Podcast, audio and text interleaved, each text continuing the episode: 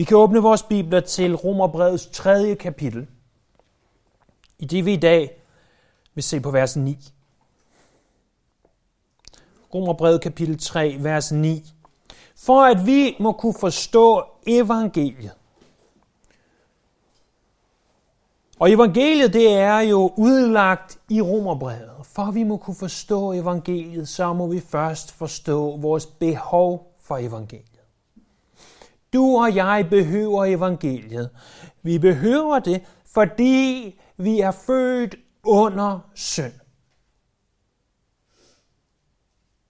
Det bliver vi nødt til at forstå. Hvis du ikke forstår, at du er født under synd, så forstår du ikke, at du behøver evangeliet. Du behøver de gode nyheder om Jesus Kristus. Romerbrevet kapitel 1-3 kunne vi anskue lidt som en retssag. Paulus han hedkalder vidner og siger, vidner, er det ikke rigtigt? Er det ikke sandt, at hele verden er under synd? I kapitel 1, vers 19-32, der kalder han på skaberværket. Og Paulus siger skaberværk. Er det ikke rigtigt, at hele menneskeheden er under synd? Og skaberværket svarer jo alle hedninger er under synd. De er under Guds vrede, de er under synd. I kapitel 2, vers 1-10, der kalder han et nyt vidne. Han kalder logikkens vidne. Og han siger, når nu Gud dømmer, og vi ved, at Guds dom er sand, er det så ikke rigtigt, logik, at hele verden er under synd, og logikken svarer, jo, jøderne er under synd.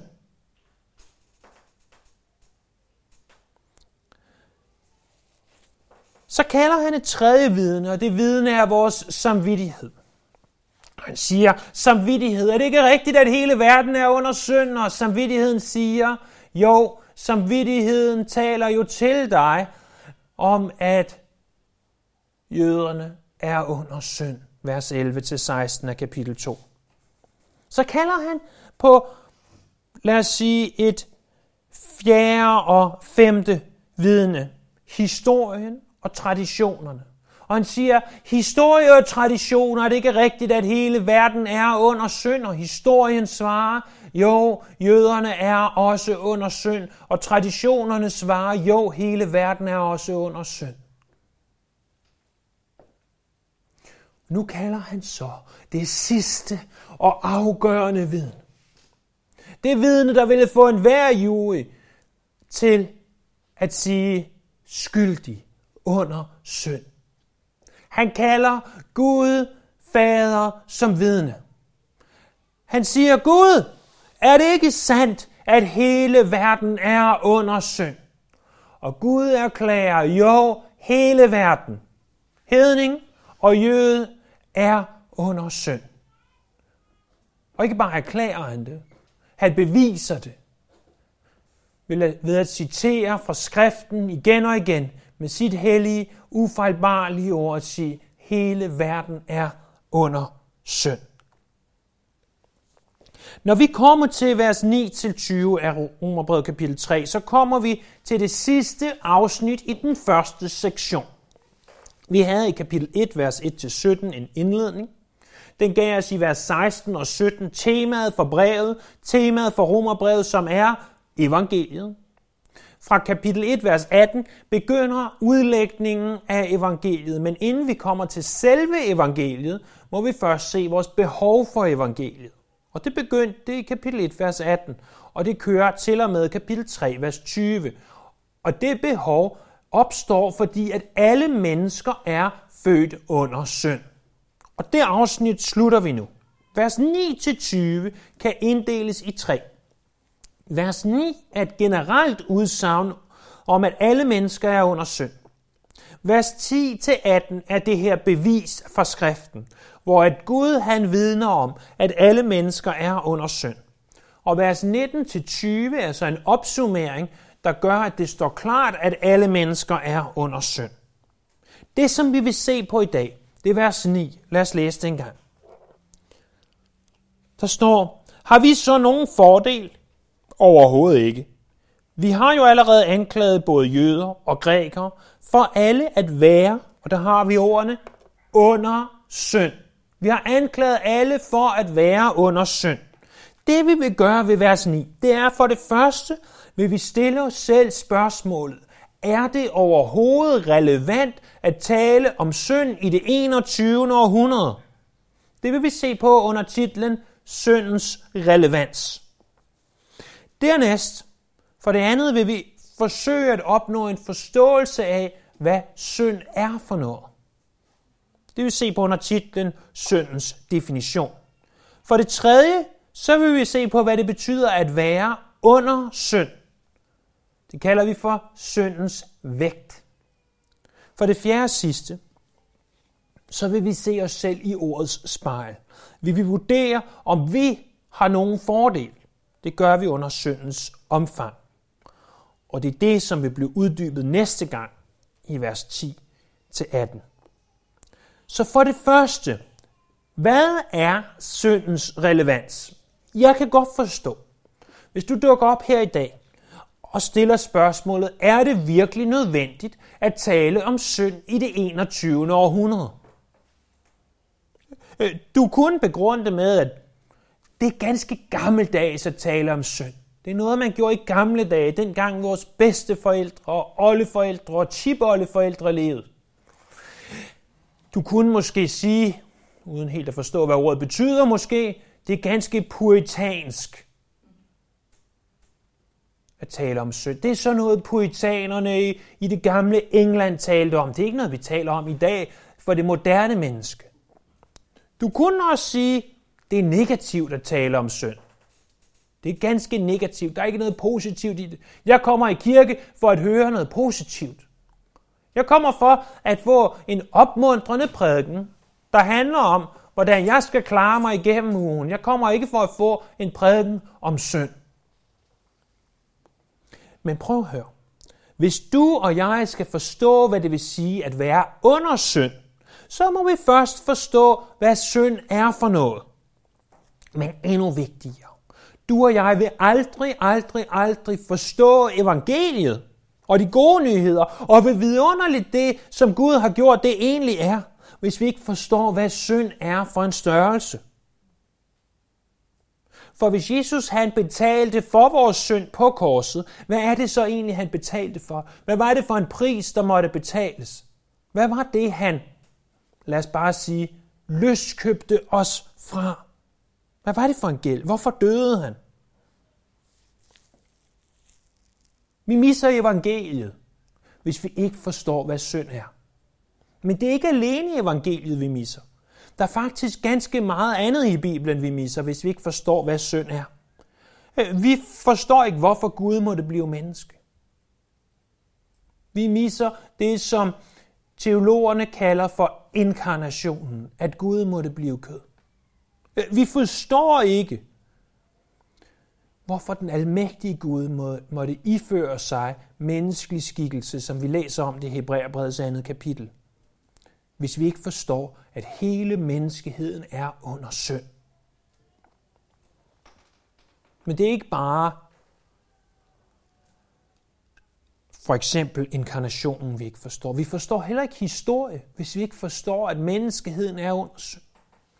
Når du sidder, eller når du måske engang sad i din historietime, eller når du ser et historisk program i fjernsyn, så forstår du det ikke, hvis du ikke forstår, at hele menneskeheden er under synd. Hvordan i alverden skulle vi ellers kunne forklare den måde, vores forfædre, vikingerne, handlede på, hvis det ikke var fordi, de var under synd? Eller hvordan skulle vi kunne forklare den ondskab, der foregik under korstogene, hvis vi ikke forstår, at de mennesker også var under synd? Eller den misbrug og korruption, som der opstod i den katolske kirke. Hvordan skulle vi kunne forstå den, hvis vi ikke forstår, at menneskeheden er under synd? Eller den første verdenskrig, den anden verdenskrig, Vietnamkrigen, Koreakrigen. Hvordan skulle vi kunne forstå golfkrigen, hvis vi ikke forstår, at menneskeheden er under synd? Vi forstår ikke vores historiebøger korrekt, Og, og vi kan ikke få det til at hænge sammen, hvis vi ikke forstår, at menneskeheden er under synd. Hvordan kan vi forstå de kongers magtmisbrug, de massemord, der er op igennem historien, hvis vi ikke forstår, at menneskeheden er under synd? Men endnu mere relevant. Hvis du tænder fjernsynet i aften klokken 9, og tænder for nyhederne, så forstår du ikke nyhederne i aften. Ikke rigtigt. Hvis du ikke forstår, at hele menneskeheden er under synd. Vi forstår det ganske simpelt. Vi, vi forstår ikke, hvorfor et lille barn kan blive kidnappet. Øh, vi forstår ikke, hvorfor mennesker handler, som de gør, og går på gaden for at ødelægge og destruere, hvis vi ikke forstår, at hele menneskeheden er under synd. Alt giver så meget mere mening, når vi forstår, at menneskeheden er under synd. Men jeg vil også sige, at hvis du ikke forstår vigtigheden, hvis vi ikke forstår vigtigheden af, at vi er under synd, så vil vi have et urealistisk verdensbillede. Det, som vi bliver bildet ind i vores skoler, af vores læger, af vores psykologer, det er, at mennesket gradvist hen over millioner af år bliver bedre og bedre.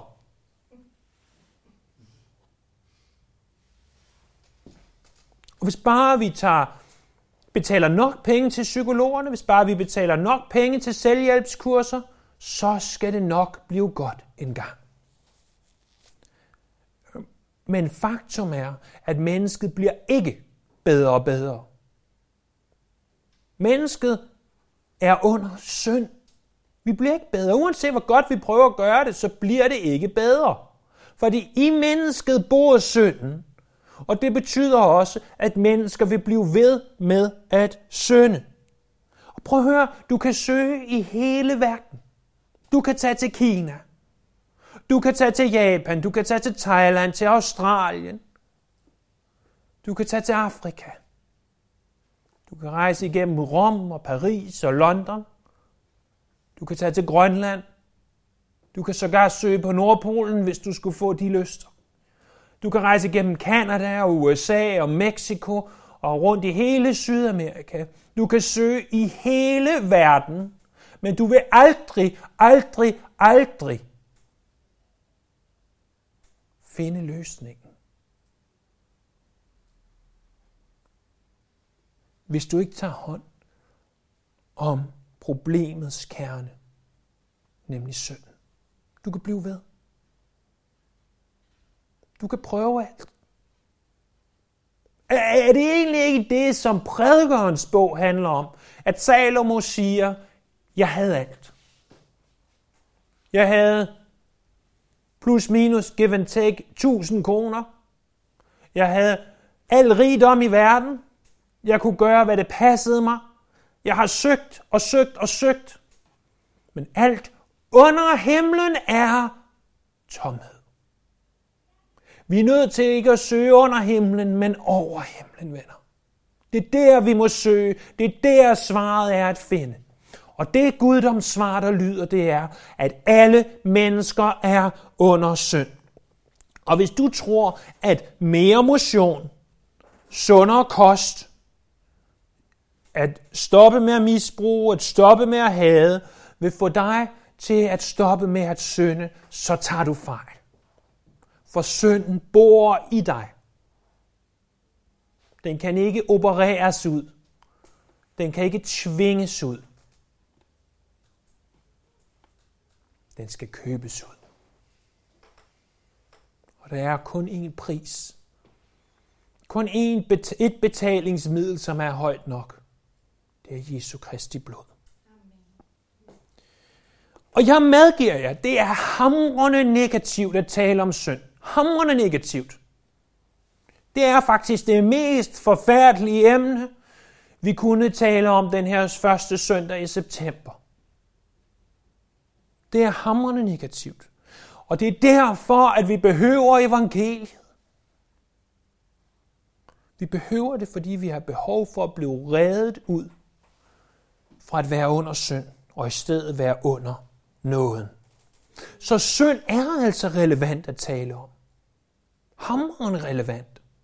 Ikke bare for at forstå evangeliet, ikke bare for at forstå Bibelen, men for at forstå dig selv og dine medmennesker. Lad os for det andet forsøge at opnå en definition af, hvad synd er. Det græske ord, som bruges som synd i den her tekst, er ordet hamartia. Det betyder at fravige en guddommelig retskaffen standard. Kunne også betyde at fravige en menneskelig retskaffens standard, men naturligvis betyder det i den her sammenhæng at fravige en guddommelig retskaffen standard. At fravige er i sin grundbetydning at fjerne sig fra. Vi kan sige, at vi vælger simpelthen at gå i en anden retning end den retning, vi burde gå i. Den retskaffende standard, der taler om, det er naturligvis Guds lov. Det er Bibelen, som vi kender den, og i særdeleshed de ti bud. Vi må huske, at dette er en guddommelig standard. Det betyder, at den er retskaffen. Det betyder, at den er hellig. Det betyder, at den er god. Så hvis du træder ud over de ti bud, lad os bare holde det så simpelt. Øh, hvis du træder ud over de ti bud, så har du syndet. Øh, vi ved godt fra bjergprædiken, vi ved godt fra vores forståelse af det gamle testamente, at det går dybere end det. Det er ikke bare, om vi rent faktisk har gået op på gaden og koldblodet skudt nogen, øh, eller om vi har røvet en bank. Øh, der øh, ligger det, det ligger meget, meget dybere, det ligger også i dine intentioner, i dine tanker. Det ved vi godt. Men lad os se på, hvor den her synd, som vi forsøger at definere, egentlig stammer fra. Det ser vi på tilbage i 1. Mosebog kapitel 3. Prøv at slå op en gang. 1. Mosebog kapitel 3.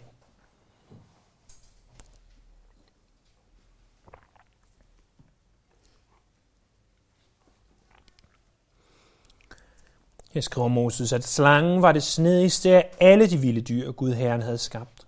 Og den spurgte kvinden, har Gud virkelig sagt, at I ikke må spise af træerne i haven?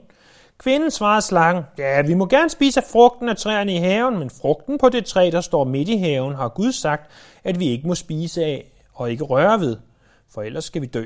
Men slangen sagde til kvinden, hvis skal I ikke dø, men Gud ved, at den dag I spiser af den, bliver jeres øjne åbne, og I bliver som Gud, og I kan kende godt og ondt. Kvinden så, at træet var godt at spise af og tiltrækkende at se på. Det var også godt at få indsigt af, og hun tog af frugten og spiste, og hun gav den også til sin mand, der var hos hende, og han spiste. Der åbnedes deres øjne, og de opdagede, at de var nøgne, og derfor syede de finblade sammen og bandt dem om livet.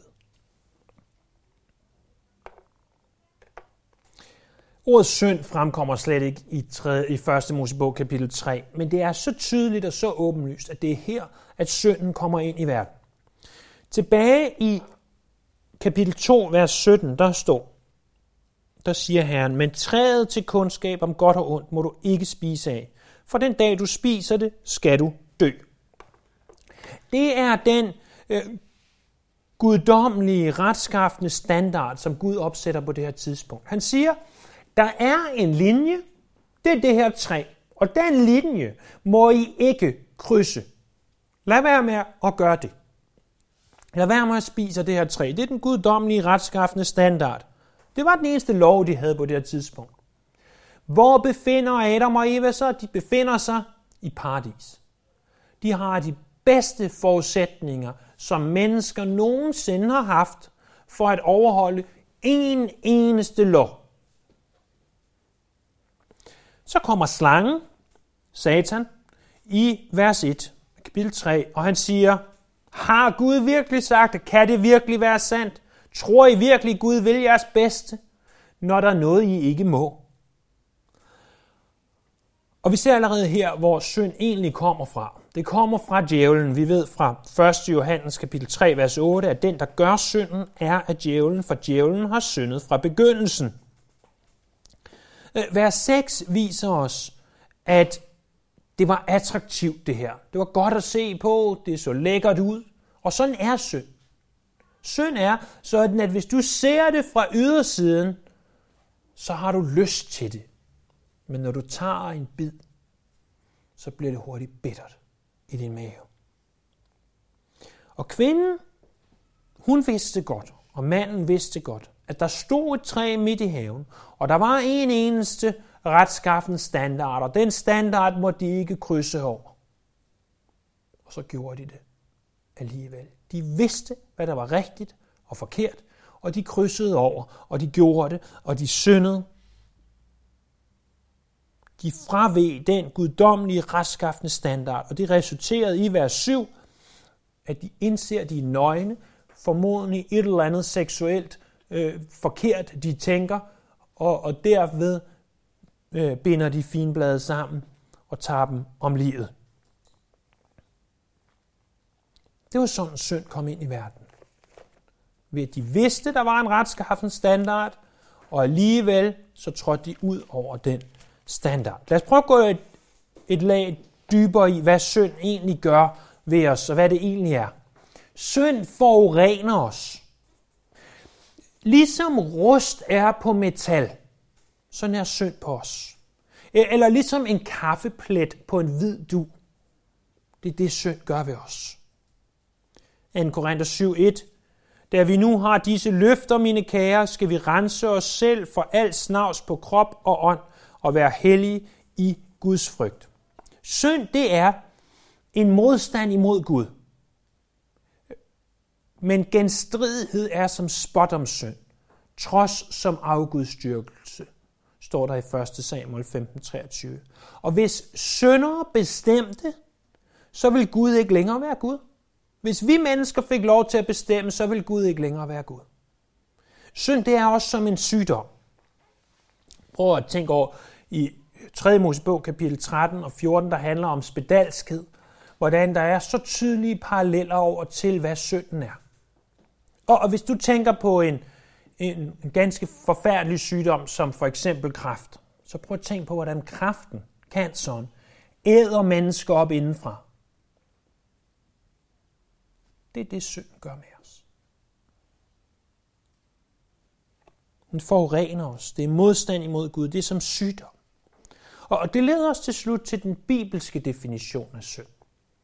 I 1. Johannes kapitel 3, vers 4. Synd er lovbrud. Når vi bryder loven, når vi bryder Guds lov, så synder vi. Det er synd. Synd er, når vi tænker, taler, handler ondt eller ikke handler godt. Det er synd. Når vi tænker, taler, handler ondt eller ikke handler godt, det er synd. Så handler vi i modstrid med loven. Så vi har set syndens relevans, vi har set syndens definition. Nu skal vi for det tredje se syndens vægt. Har vi nogen fordel, skriver Paulus, Romerbrevet kapitel 3, vers 9? Overhovedet ikke. Vi har jo allerede anklaget både jøder og grækere for alle at være under synd. De to ord. Under synd. Han skriver, at vi er under synd. Hvad betyder det? Vi, vi må først forstå, at der står under synd, ikke under synder. Synder, det er det, som vi gør. Det er, når vi dræber, når vi stjæler, når vi lyver. Det er synder. Synd derimod, det er det, som bor i os. Det er noget alt overskyggende. Vi er underlagt det her. Vi er under synd. Det betyder, at vi er underlagt det. Det betyder, at mennesker, som ikke er i Kristus Jesus, der er synden deres herre. Der er det synden, der bestemmer. Det er synden, der sætter dagsordenen. Og at alle mennesker er født ind i den her verden som syndere, det ser vi fra 1. Mosebog kapitel 3, og vi vil se det øh, ganske klart i Romerbrevet kapitel 5. Der er ingen, der er undtaget. Alle er under synd, som vi alle befinder os under solen. Galaterbrevet kapitel 3, vers 22 står der, at skriften har indesluttet alt under synd. Skriften gør det klart med andre ord, at alt er under synd. Når vi er under synd, så står vi strafskyldige i den retfærdige lovs øjne, og derfor står vi til at skulle dømmes. Så hvor tungt vejer synd på vores skuldre? Så ganske, ganske tungt, at intet menneske kan bære synden i sig selv. Så tungt, så at det påvirker hver del af os. Så tungt, så det påvirker ikke bare øh, mennesket og individet, men det påvirker hele menneskeheden. Vi kan ikke klare det. Og når vi står foran den almægtige, så vil vi indse, at alle mennesker står som strafskyldige over for ham. For alle mennesker er født som syndere. Hans standard er perfektion.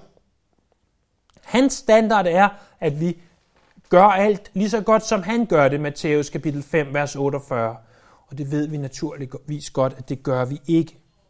Syndens vægt, den synes uendelig, uendelig tung. Lad os til sidst se syndens omfang. Paulus indleder det her vers og det her afsnit med at sige, har vi nogen fordel?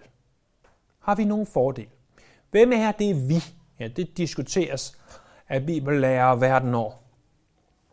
Fordi han har lige talt om i kapitel 2, at jøderne står som syndere. Han har i kapitel 3, vers 1-8 svaret på tre forskellige spørgsmål om jøderne. Hvem er så det vi, der tales om nu? Hvem er det vi?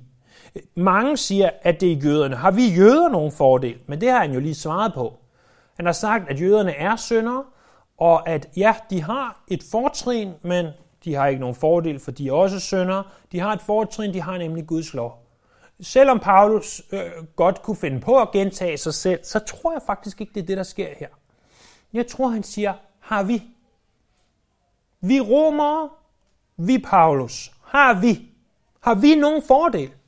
Eller med andre ord, har vi kristne så nogen fordel? Eller som det folk egentlig anklager os for.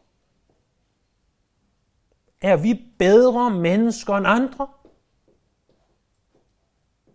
Og de siger, I kristne tror, I er bedre end alle andre. Og når man siger det, så er det fordi, man ikke forstår, hvad det vil sige at være en kristen. For Paulus slår fast, at hedninger er syndere, jøder er syndere, og kristne er syndere. Forskellen på den kristne på den ene side og hedninger og jøder på den anden side, er, at hedninger og jøder indser ikke, at de er syndere. Det gør den kristne. Han indser, hun indser, at vi er født under synd. En del af det, det vil sige at være en kristen, er, at du har indset, at du er født under synd. Jeg vil gå så langt til at sige, at hvis du ikke har indset, at du er født under synd, så burde du stille spørgsmålstegn til, hvorvidt du overhovedet er frelst. Vi er nødt til at indse vores behov for Jesus, før vi kan modtage Jesus. Derudover så er der et princip i det kristne liv, som jeg ser mere og mere, i det jeg vokser i ham og i erkendelsen af ham. Det er, at jo ældre du bliver i troen, jo tydeligere ser du din synd. De ting, jeg for 5, 10, 15, 20 år siden indså som, nå ja, det går jo nok, jeg er jo bare et menneske, begynder jeg nu at forstå, at det er synd. Og hvor forfærdeligt det er. Og det er det, som jeg er tilgivet fra.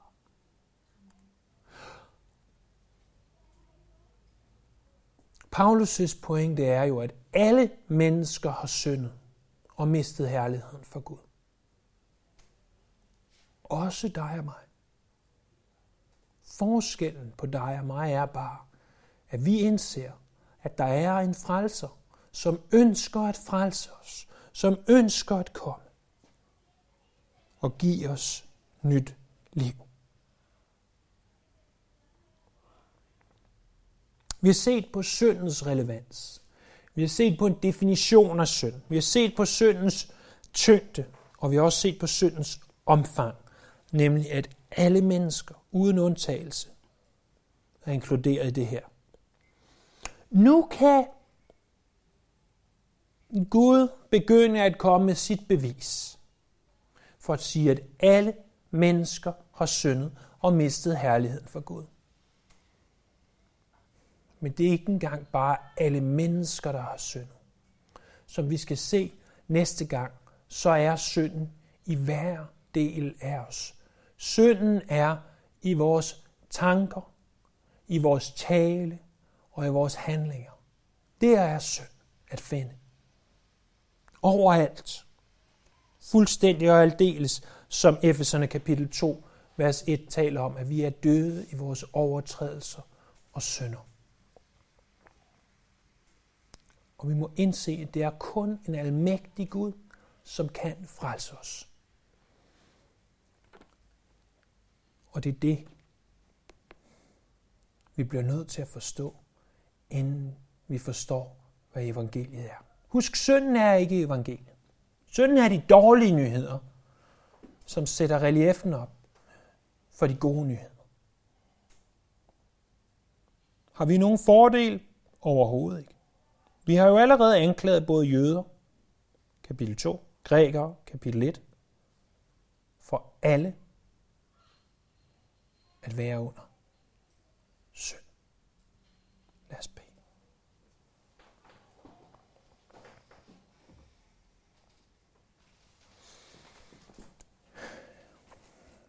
Her, vi ved godt, at synd er negativt at tale om. Og det er lige nøjagtigt det, der er pointen ved synd. Det er negativt. Det ødelægger os. Det destruerer os. Det æder os op, som cancer gør, bare i en endnu værre grad, fordi det er ikke den første død, det bevirker, men den anden død. Åh, oh, Herre.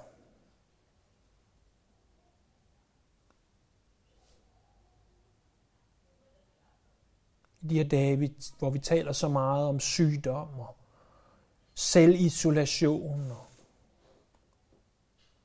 afstand og alt muligt andet her. Hvor vi indser, at der er noget, som er langt, langt værre end coronavirus. Langt, langt værre end cancer. At synden er langt, langt værre.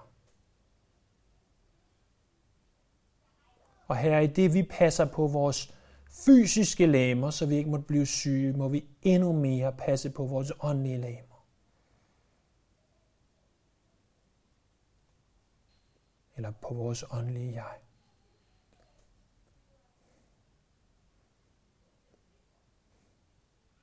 Tal til vores hjerter her. Gør de her sandheder klare for os. Og må vi forstå, hvad synd er for en størrelse, og hvordan den ødelægger os hvad det er, du har løskøbt os fra. At vi ikke længere er under synd, men vi er under noget. Vi priser dig, vi lover dig, og vi ærer dig. Amen.